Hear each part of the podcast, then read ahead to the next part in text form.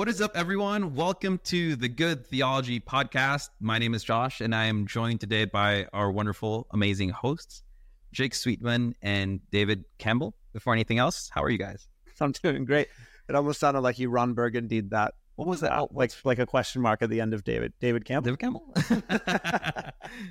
Just making sure he's on. Yeah, Uh, I'm good. David, how are you? Uh, pretty good, thank you. We're heading to Miami fairly soon, so uh, I'll be even happier when I'm there because I love it there. And then even more happy when you're here with us in Los Angeles in less Oh, than yes. three weeks. That is, come on. What can I say? I mean, it is it is the next best thing to paradise. It is paradise. Just a few more weeks. Oh my gosh. Just Here we go. Yeah, I mean, by the time this podcast is probably out, It'll probably be here? around Yeah. two. Yeah, I'm Cool. I guess we cannot wait. Yeah. Holy Spirit Conference. Going to be amazing. I want to plug the tickets, but I don't know if it'll be done by the time this podcast is up. I'm sure there'll be room. hs-conference.com. There you go. 60 bucks, grab your ticket, three days, enjoying the Lord. Powerful ministry. It's going to be amazing. Awesome. Joined by David Campbell and his wife Elaine and Jack. Jack Deere. It's going to be great. All right. Well, for today's podcast, uh, we're going to talk about somewhat of a sensitive topic to some people. The, this, the heart of this podcast is really coming from maybe the past two or three years has been really trying financially, economically for a lot of people. Mm-hmm. And finances are kind of like a topic that seems to be taboo for some churches.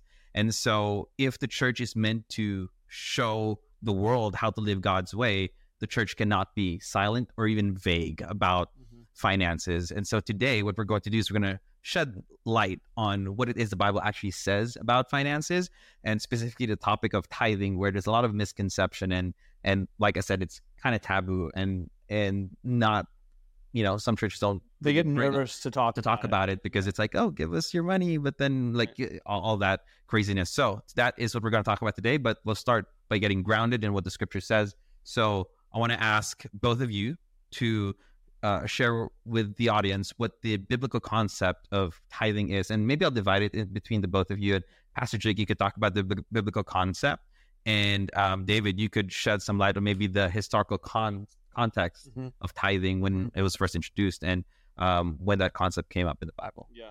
I, I look at uh, tithes and offerings and um, being rich towards God very simply in the sense that uh, it takes economic resources to uh, move the mission of God forward in the earth um, and to join ourselves to God and, and build what He's building.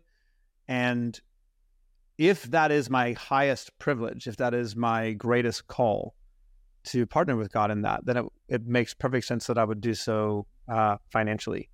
Right. Um, and so you you can't stay ethereal about that. You have to kind of get concrete. And go, okay, what does that look like? Um, and I'm sure Dave David can help us uh, tease out the um, the biblical uh, theology around that um, better than I can. I feel like I have a pretty strong grasp on it, but he always comes in with stuff that I haven't thought of. Yeah. And so you've got to get concrete with it. And I don't think that Christians should shy away from Talking about it. and churches shouldn't shy away from talking about it.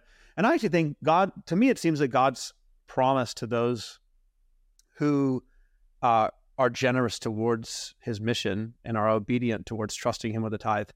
His promise seems so great Yeah. that I don't know why churches would want to shy away from it Right. because there is blessing in that and there is provision in that and my own personal experience has been that that blessing and um i don't want people to not experience that Right. and so i think you have to kind of be bold in talking about it and leading people into it it can be challenging no doubt because finances are a very touchy subject for people for all different kinds of reasons whether they're family of origin you know taught them to think about money a certain kind of way Right. or they've had a bad experience uh, at a church or any other reason in between. But that's not a reason to not talk about it. And so that's like really 30,000 foot view, Right. broad brush. Um, it, it just makes, if Jesus is building his church, Yes. Then why would I not partner with him in that, Right. in, in everything that I have? We'll go back to that concept of partnership a little bit later. But David, could you bring us, uh, you know, the scriptural understanding for tithing, where it really comes from? Is is giving a tenth a suggestion or command? Stuff like that kind of comes to mind when talking about tithes and offerings. Yeah, well, I mean, there's a whole bunch of stuff that could be said about this, but uh, the one of the most important uh, things I think to say is that Jesus talked a lot about money, and there are more verses uh, in the New Testament and in the Bible as a whole about money by far than there are about just about any other topic, uh, including faith, prayer, heaven, and hell. The use of money, our use of money, is the most reliable external indicator of where my heart is at. And uh, mm, right. that's, I got that idea from Jesus because he said, Where your treasure is, there will your heart be also. And so, uh, if we're reluctant to talk about money, then we're not following the man who talked a great deal about money and possessions and wasn't afraid to do that. As a matter of fact, because uh, the potential for disaster is so great uh, in terms of mis- misuse of money, that's why we need to talk about it. Uh, Jesus mm-hmm. talked about, you know, if your light is darkness, then your your life is completely dark. And he was talking about money in context. And so, uh, I before you know before even approaching the issue of tithing, it's just really mm-hmm. critical to say that because money and money is not it's neutral. It's not positive or negative. It, it's not people say, "Oh, money is the root of all evil." No, the love of money Paul says is the root of all evil to Timothy. Um, so it's what we do with money. But that's why it's so important to talk about it because it's such an enormous part of everybody's life. Mm-hmm. Um, that's the first thing that I'd want to say about it. I, that's why um, it should be addressed. And you know, it, it, I we were talking with some folk the other day that uh, financial stress is the number one cause of divorce. And uh, right. like we have to talk about these things because money yep. plays such an enormous part in everybody's life. So it, instead of apologizing or pussyfooting around the topic, let's h- hit it head on yep. because people are going to have a view of money. And uh, either they're going to have a biblical view if they're Christians, you know, at least if they're Christians, they should have a biblical view. Either they're mm-hmm. going to have a biblical view or they're going to get their view of money from the world around us. And that's going to lead to disaster. So I think it's incredibly important in church, you know, and it's not just in, um, you know, it's not just in what we're talking about tithing, it's the whole area of stewardship because our life doesn't belong to us. In fact, none of our possessions belongs to us. They belong to the Lord. It, it's not it's not ours, it's his. We're only stewarding what's been loaned to us because the source of all wealth is God. So, having said all of that, in the Old Testament, God lays down this principle of the tithe. The single most important misconception, and it comes up again and again and again with people, is that the tithe belonged to the covenant with Moses. The covenant with Moses is now finished, and now we're mm-hmm. into new territory and it doesn't apply anymore.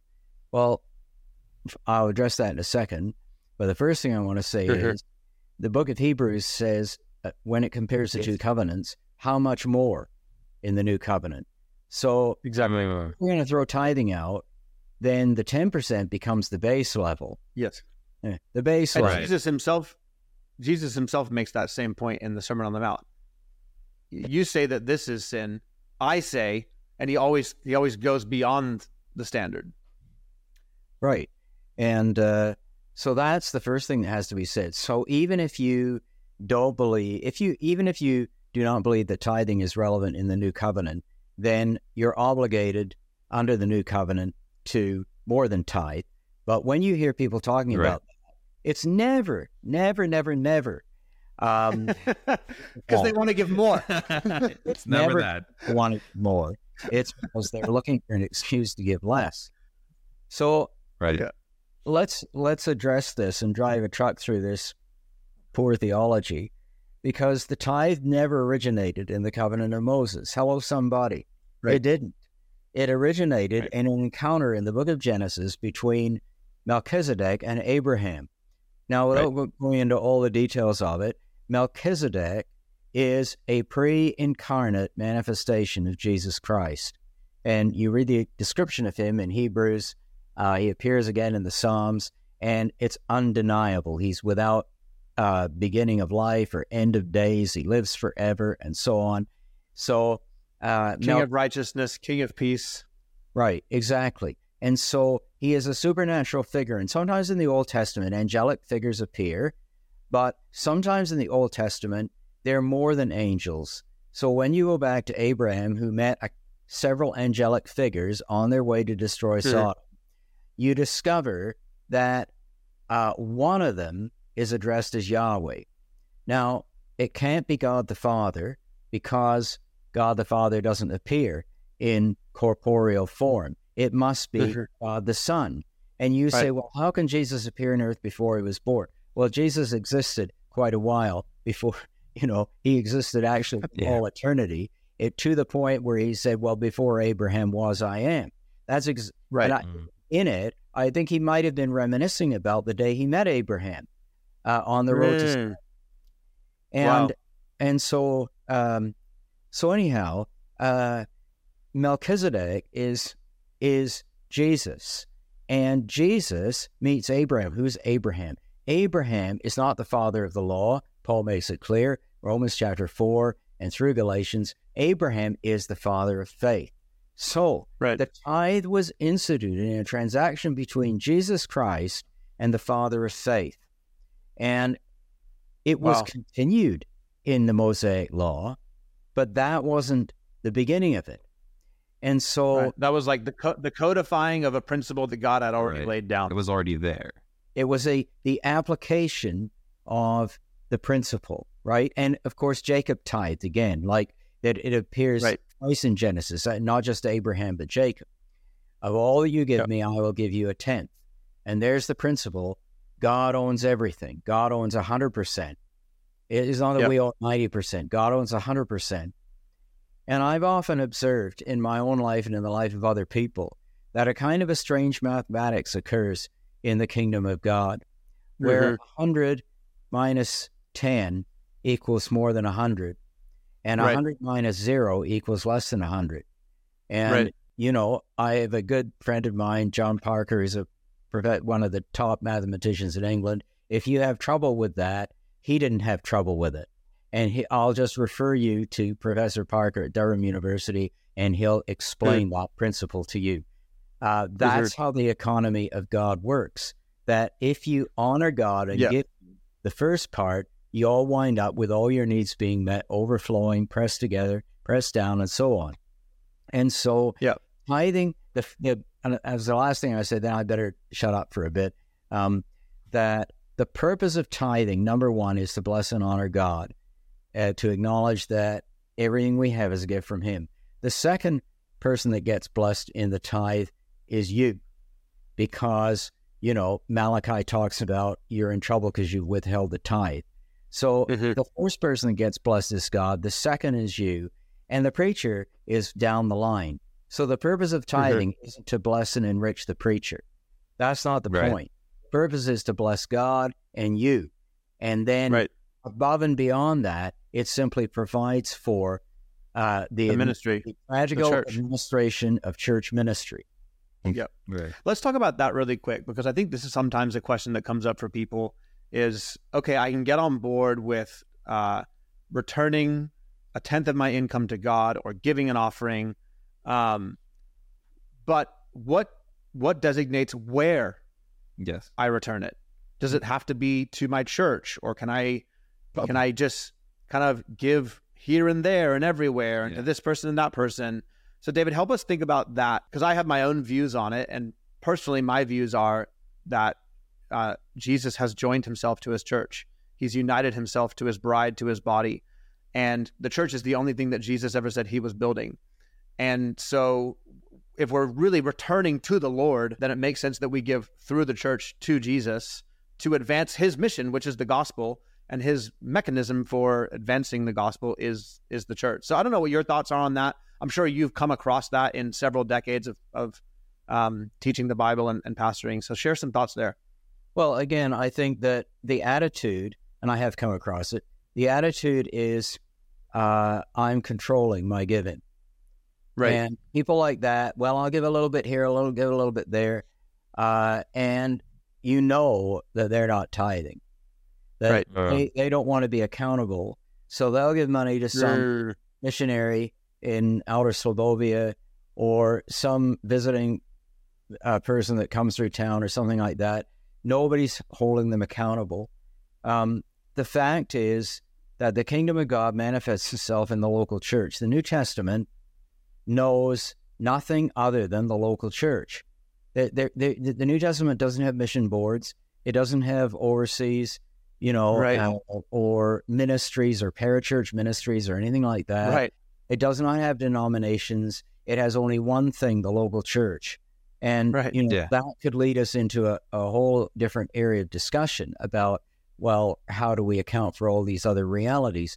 But for the purposes of our discussion today, you're absolutely right, Jake. The New Testament Great. only recognizes the local church. There is nowhere else to give. That's where you give to.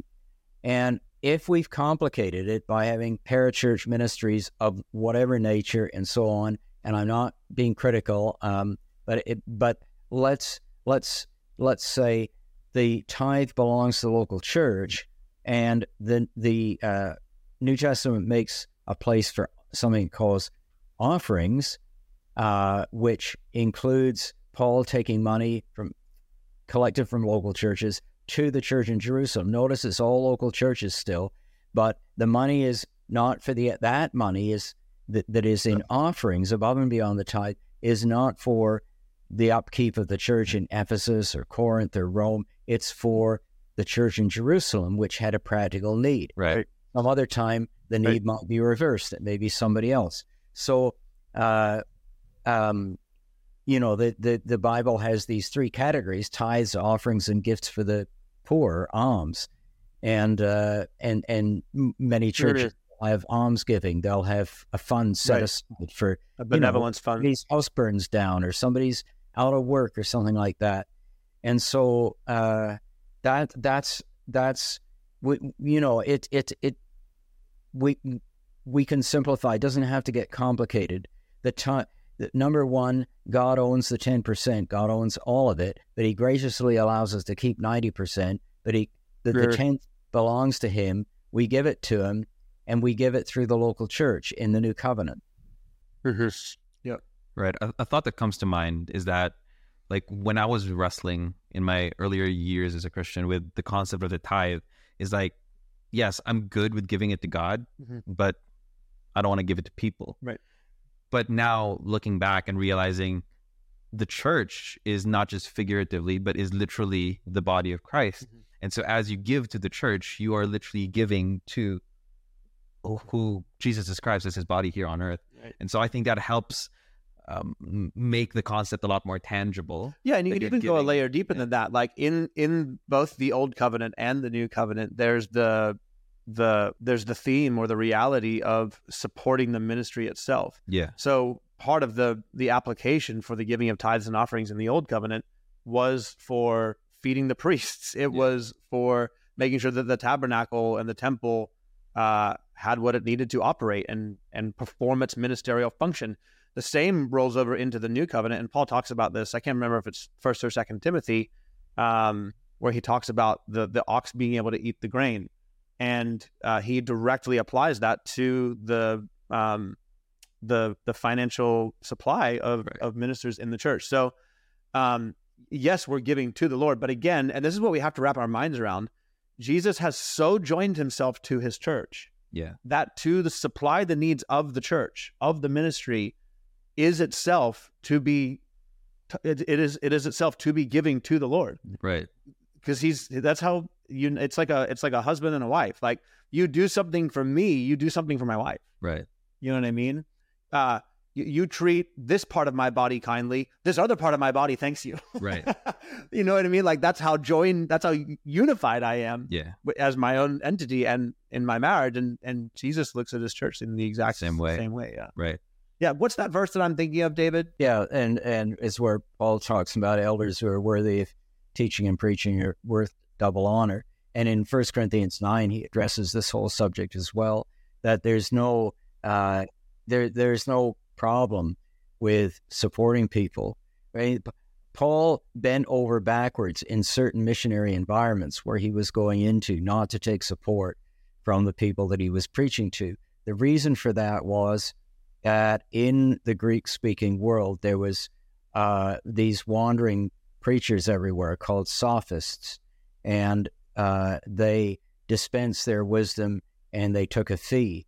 And they gave, you know, they had a very bad reputation, I guess, let's put it that way. So Paul wants to, when he's going into a new place, the first thing he's going to do is uh, is not going to be to ask for money because that could give the gospel a bad name. So he takes support from the right. other churches so he can go into those right. places. So that's why Paul does some tent making as well. And that's why he talks about not receiving support on occasion. But he lays out the principle that those who preach the gospel should live by the gospel. Yeah. In first Let me read that. It's uh, 1 Corinthians 9, 13 and 14. Don't you know that those who serve in the temple get their food from the temple? Now, this is really interesting because this flies in the face of the theology of uh, tithes and offerings are old covenant, because mm. Paul is making a direct appeal here to the, the systems and structure of the old covenant. And he does that again in Philippians that I want to talk about in a moment. But they get those who serve in the temple get their food from the temple, and that those who serve at the altar share in what is offered on the altar. In the same way, in the same way, verse 14, the Lord has commanded that those who preach the gospel should receive their living from the gospel. So again, there's that immediate bridge from old covenant. And unlike what a lot of Christians do today, where they go, well, that's old covenant, it doesn't apply, Paul doesn't do that. He he actually goes, well, the, the true and better fulfillment of that is uh, our posture towards the church. He does the same thing in Philippians 4. And um, I just noticed this this last week, and I was so floored by it in uh, Philippians 4 and verse uh, 18, he talks about the offering, as you were just describing, David, that he got from Philippi while he was in Thessalonica. So there's an existing church that's funding the, the mission of the gospel. He says, I got your offering. I'm amply supplied uh, from the gifts you sent. They are a fragrant offering, an acceptable sacrifice, pleasing to God. So even there in Philippians, he makes a direct correlation of their giving towards his ministry to the giving that happened in the Old Testament. But again, and this is amazing. These these uh, fragrant offerings and acceptable sacrifice, sacrifices that are aromas up to the heavens, those were still going on in Jerusalem at the time Paul wrote this. Like the, the temple was still in play at this point, and and Jews who had who had rejected Jesus were still practicing these sacrifices. And Paul does not do what a lot of Christians do. He does not go, yeah, that's still happening, but that doesn't apply to us. He goes, actually, the true fulfillment of that is what you guys are practicing towards the mission, the mission of the gospel.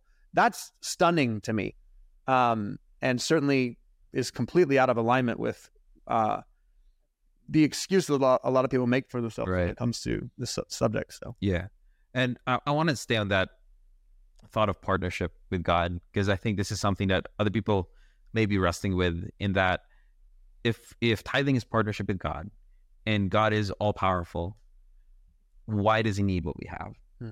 Like I, I, think that that's a realistic struggle that some people may have apart from it, you know, being, you know, a command mm-hmm. to follow. How do you reconcile that? Well, it's not that God needs it, it's that we need it. Right. Look look what look what happens when we take what God gives us and we and we uh, use it in a way that flies in the face of his plan. Mm. Just look no further than Adam and Eve. Right. We take what God gives us, and instead of stewarding it and partnering with God and advancing His mandate and mission, we do what we want with it, and it becomes our downfall. it becomes our idol. It becomes right. our downfall. Um, so God doesn't need it. Yeah. God, this is is it Psalm fifty? The world is mine. If I was hungry, I would not tell you. Mm. All of it belongs to me. Right. Um, but sacrifice your thank offerings. Okay. It's it's because we need it. And I, I said this to our church on Sunday is like when when I call you to give, I'm doing you a solid mm. because I'm calling you to handle your your money in a way um, the way he designed it, the way that God designed it. Mm. That ultimately, as David pointed out, it blesses you. It benefits you. Right. Um, so I don't know if you would add anything to that, David, but No, that's how I, I- think about it. I'd like to throw in a couple other points, one of which is there's a practicality. You mentioned at the beginning the kingdom of God doesn't move forward without finance, like anything else on this earth. Right. I it, I can't figure out why people think, well, their business needs finance or their company needs finance or whatever, but the kingdom of God somehow moves ahead mysteriously and spiritually Right. without any finance. That's just ridiculous. Um, the setting aside of uh, you know, full time uh, people to be in full time ministry is a very practical thing. There's nothing mysterious about it. You're not born into it like the priests or the Levites were. It is Mhm. simply a practicality. So, for instance, my friend Dave Devenish was an international banker. For he worked for the British government. He went uh, to a number of different countries, particularly behind the Iron Curtain back in the, the days while that was still operating. And his church um, in a place called Bedford in England, uh, he was an elder of that church, but um, he wasn't um, employed full time. Obviously, he was working for the government. But the church began to grow, and the church began to grow. And the other elders called him up and said, Dave, you know, we really need you to leave your job and to come and help us because the needs of the people and, and the congregation cannot be serviced anymore unless you come on staff. And so he took obviously an enormous hit in pay.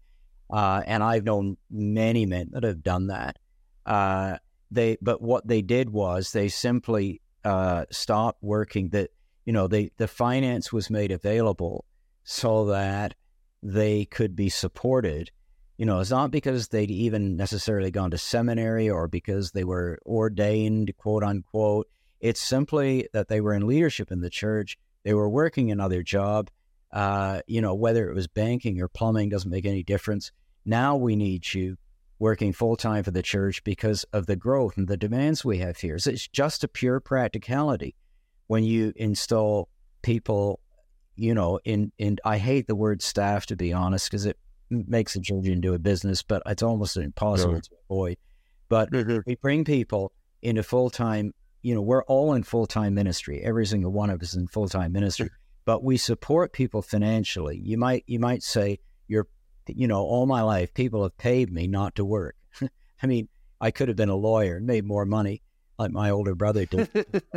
uh, you know, I I it, I've been paid not to have to do that. That's that's all full time ministry is. It's paying people so that they don't have to be a lawyer, a garbage man, a carpenter, a banker, or whatever, uh, so that their time can be utilized and made available for the local church.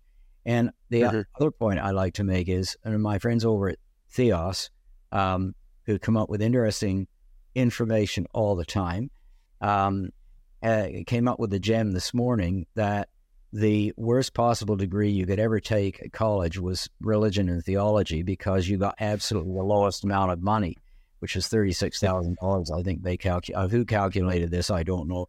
But out of that, I would like to make the point that there nobody goes into ministry to make money. Uh, you may think of one or two high profile evan- televangelists that or preachers that I will mention. I don't need to mention, but 99.9% of people who are in ministry are, you could earn more money doing whatever else, Doing something else. know, doing Mhm. something else. And Mhm. uh, frankly, I think we need to address that head on because it, it ticks me off when, you know, people use that as an excuse not to give. Um, very few, you know, pastors that I've known in my life have that most of them have struggled one way or the other. Very, the, they, none of them are, were ever driving fancy cars or taking foreign holidays and or had big pension plans or anything like that. Most people in Christian leadership are sacrificing and they've chosen to make that sacrifice, which is fine. Jesus called us to that. And they're Um, u- they're usually among the most generous in their church. Yep. So let's not cheap out, use that as an excuse, you Right. know, uh, to cheap out on giving. Your giving is a transaction between you and the Lord. And if you don't honor him in that, you're not in trouble with the preacher, you're in trouble with the Lord. So Right. I wouldn't advise that as a course of action. Yeah. I was thinking of a verse while you were talking there, um, and I've I've often wondered about this verse. It's in Isaiah 66, where we're now, you know, we're we're at the end of Isaiah's uh, prophetic book here, and so we're we've got a an eschatological picture before us. Um, but in it, he talks about um, the salvation of the Gentiles, the nations. Um, and then he says in verse 21, he says, I will select some of them also to be priests and Levites, says the Lord. Because that you spoke into something that I've thought about a bit is like we are all a kingdom of priests, and there's uh, there's a vocational aspect to um, some people's ministry so that they can give their lives fully to that. And I've often wondered about this verse kind of in connection with that that topic. I know I'm kind of putting you on the spot here, but any insights there on what Isaiah's on about when he's talking about some of those uh, Gentiles being selected as as priests and Levites? Well, I think he's he's seeing the new covenant clearly. Um, Right. I think basically uh, he's he's prophesying that the same thing that is expressed in Revelation chapters one and again chapter five, that the promise of uh, you know you will be a kingdom of priests, uh, the promise that was given to uh, Israel in Exodus chapter nineteen is actually fulfilled in the church.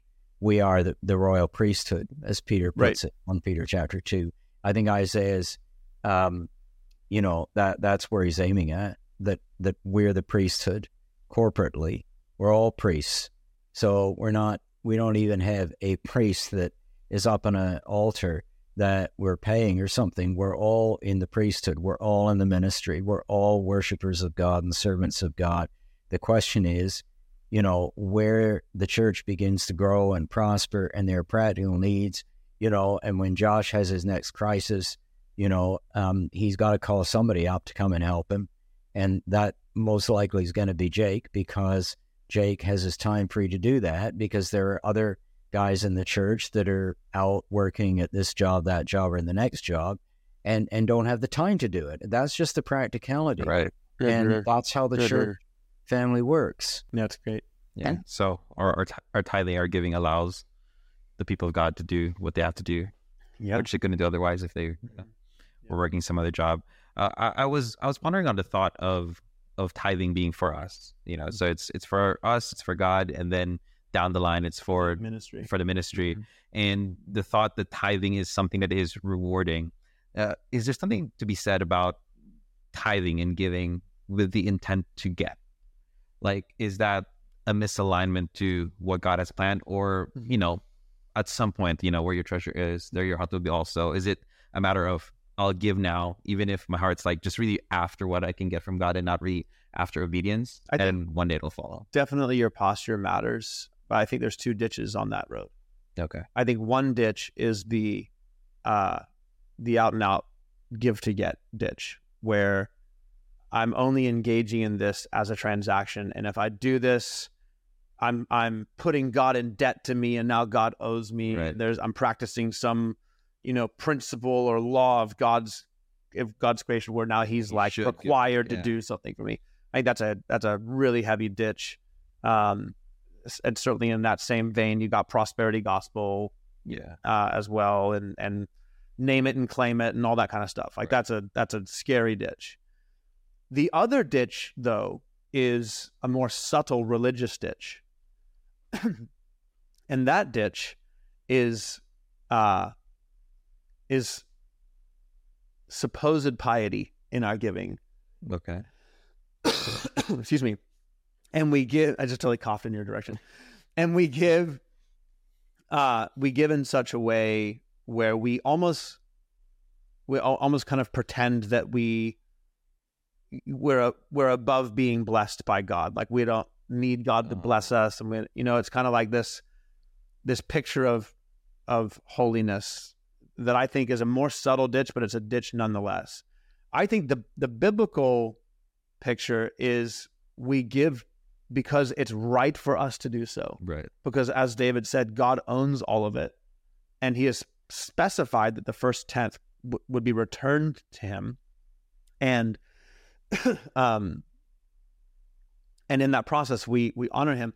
But also in that process, I mean I see it plain as day in, in 2 Corinthians nine. If you sow sparingly, you will reap sparingly. If you sow generously, you will reap generously.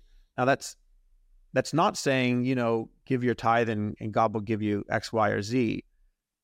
But it is saying that God will provide for you so that you can continue to abound in every good work. So I think there's a healthy level of God, I'm going to engage with money the way that you've instructed me to. And your promise to me is that you're going to use me as a conduit for blessing. Um, and so there is going to be a, a receiving aspect of that. And I think it's good and healthy to have that mentality because that's what God has laid down. I think in both the old covenant and and the new covenant. So I see ditches on both sides. Um, certainly, one is more obvious than the other, Right. uh, but I think God invites us into a certain healthy level of expectation Yeah. of of how He responds to us when we obey Him.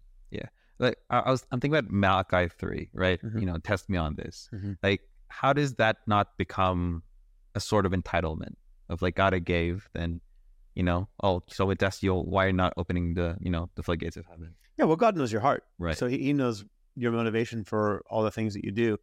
Um, and there's a there's a difference between giving to obey God and giving to uh, put God in debt to you and for Him to owe you one. Yeah. Those are two very different things. Um, and God does things on His timing. right. You know what I mean? He's not a slot machine, Mhm. so I, I can't just put in my my coin Yeah. and ex- pull the lever and expect to get some result Right. and oftentimes uh, even even when i've trusted god in giving and i've made it a habit it's been a habit in my life for 16 years now um, one of the conversations that i'll never forget my mom having with me was the conversation she had with me Wow. when she found out that i wasn't tithing i was 18 years old um, and she sat me down and she talked to me and that conversation has stuck with me and there's probably three conversations with my mother that i can remember and th- that is one of of them and so i've been practicing this for 18 years um, the entirety of Nicole and I's marriage, going on 14 years this October. And so we've given with a certain posture of we're trusting God. And I know that my God shall supply every single one of our needs according to his riches and glory in Christ Jesus. Right. That that verse is about giving. That's what Paul says to the Philippians in response to their offering. So we've we've kept that posture, but I haven't gotten mad when it didn't happen the way that I thought it was going to happen Right. or the way that I wanted it to happen. Um, we've just tried to remain patient and continued on in faith and continued on in, in obedience.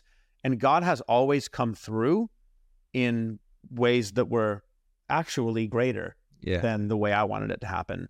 And um, it- that has led to significant blessings in our own life. From the house that we live in now is is a huge miracle for us. Um, to I mean, I know David mentioned cars earlier, but even the cars that we get to drive are Right. a supreme blessing that have come to us in unexpected ways. So, Right. and, and then you can get into all kinds of non-material things like just the the uh, the children that we get to parent Yeah. and the life that we get to live and the friends that we have as we've just gone on the journey with God Yeah. because we've we've said our lives are not our own they belong to the Lord and how God has provided for us in every single aspect Yeah. our, we're truly rich like we are rich in every single way Yeah. um in well I'm not financially rich but I'm but rich in the sense of uh God is he's so blessed us and Right. so why would I not want to trust him Yeah. Yeah. There's um yeah, go ahead, David.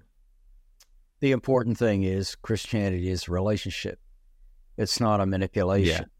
Uh, and, you know, I think the ditch that Ananias and Sapphira fell into was the one where they gave to get. Uh, Right. They were, what they wanted to get, I think, wasn't necessarily financial. It was recognition. Right. recognition and uh, but the the the key was it wasn't given out a relationship with Jesus. They didn't understand His heart, and so giving is like prayer uh, or asking God, you know, for anything. Um, there isn't necessarily direct cause and effect where I'm going to pray today for something, uh, and it happens tomorrow. Sometimes you have to Yeah. fight through and battle, and you you know you lose a few rounds before you know you get to where you need to be. And sometimes God takes you through twists and turns, and it turns out when you look back in it that He had more wisdom, you know, than we did. And and the and our giving is the same thing. That you know, Yeah. if we if giving was if we simply gave and every time you know there was a celestial kaching or something and money came out, you know, uh, the uh, the machine slot machine, then where would the relationship be in that? Right. And it would be impossible to maintain a godly attitude yeah. toward giving. Um, so we give out of principle. We let, leave the rest of it with God, but we do believe, Right. because that's what the Bible teaches, that on an overall basis, when we look back and the dust is settled, that we may have had some battles, Right. it may have got tight, but we do see the difference in our lives, you know, that that comes as a result of the fact our finances are in order. Yep. Right. Yeah, exactly. I love that connection to the what when you were talking, it just reminded me of Jesus's invitation to ask, seek, and knock. Yes. And so it's the same thing with praying. You know, every time I utter a prayer, I can't expect what I pray for to just materialize in my hands. Yeah. There's a relationship uh, foundation there, and the same applies to Yeah. giving. I was just thinking beyond even just the material giving and receiving.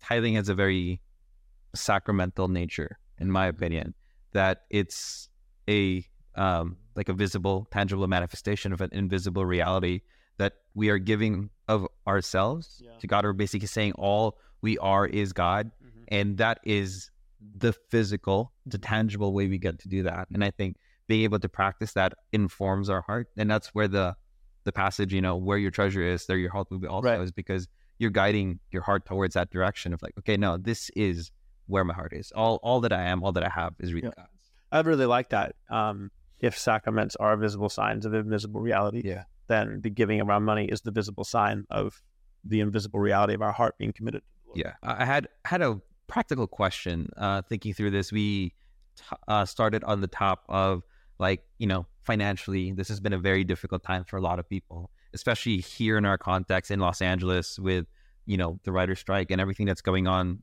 You know, some people have literally lost the way that they're able to make money. Right. Um, one thought is if you're in debt, you're struggling, all of that, should you still tithe? I think so. Yeah. Yeah. I think I think what what goes to God goes to God no matter what.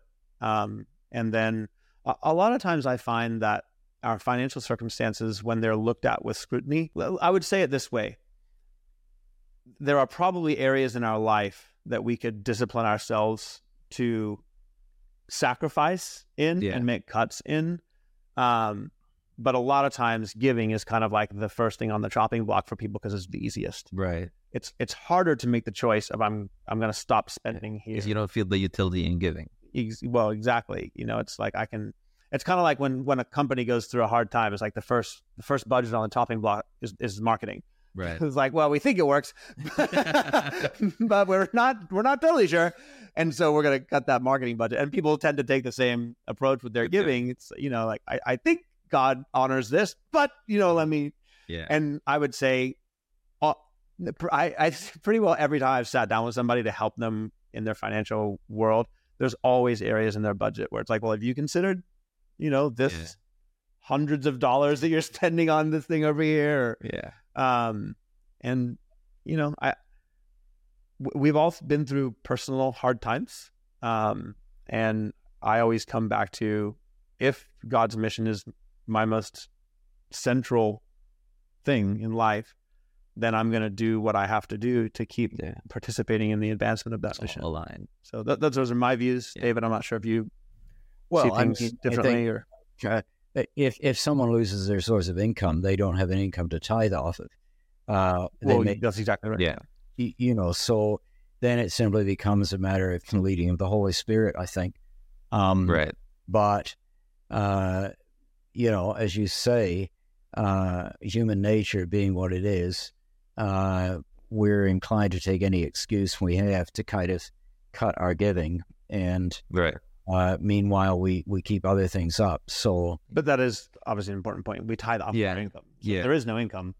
Right. I guess the, the other question was if you are in some sort of debt but still have an income, Like, is it like a matter of because I've heard some preachers say it's like, hey, go pay off your debt first before you go offer to God or tithe to God. I'm like, I don't know where they Yeah. get that. right, Uh, It's it's both and. I mean, yes, fight like hell to get out of debt, Mhm. and then but still, yeah, stay faithful. Yeah, well, great. often, Uh, o- o- often the reasons that people are people are in debt. I'm not saying all the time, but very frequently people are in debt because of, they don't know how to manage their money, and if they're Right. Christian, they probably haven't been tithing either.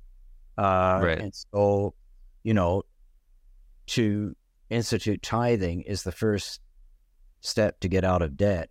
And if you look at Dave Ramsey's material, uh, there are countless tens of thousands of people who have followed his principles.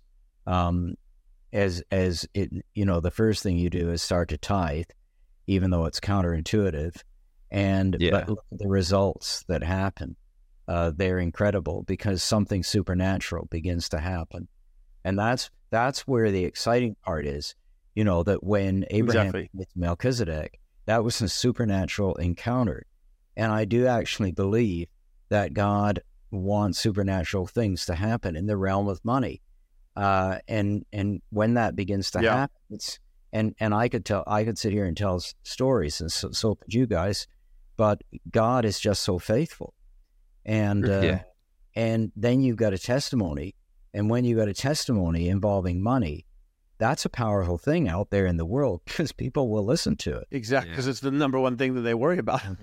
and I, I think even just the fact that oh, you were facing insurmountable odds Mhm. that you continue to tithe and be faithful with the command. That's such a great testimony to people who just doubt the it working or God coming through. Mhm. And yeah, so this has been such a great discussion on what is a taboo to some, and thank you for your insights and bringing in you know the scriptural understanding to all of this.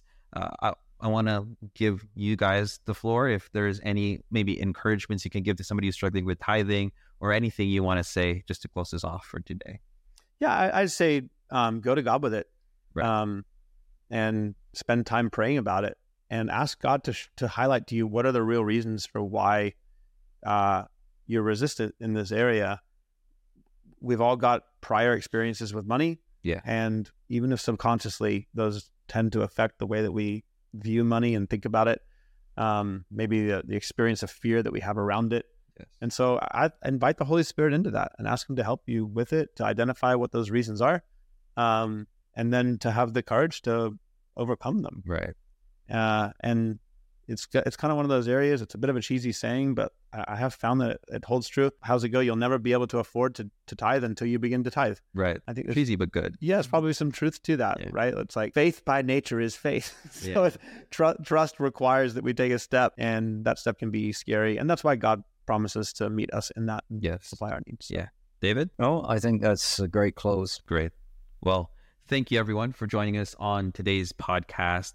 We hope you guys have an awesome day and awesome rest of your week until we see each other again on the next episode of the Good Theology Podcast. See ya.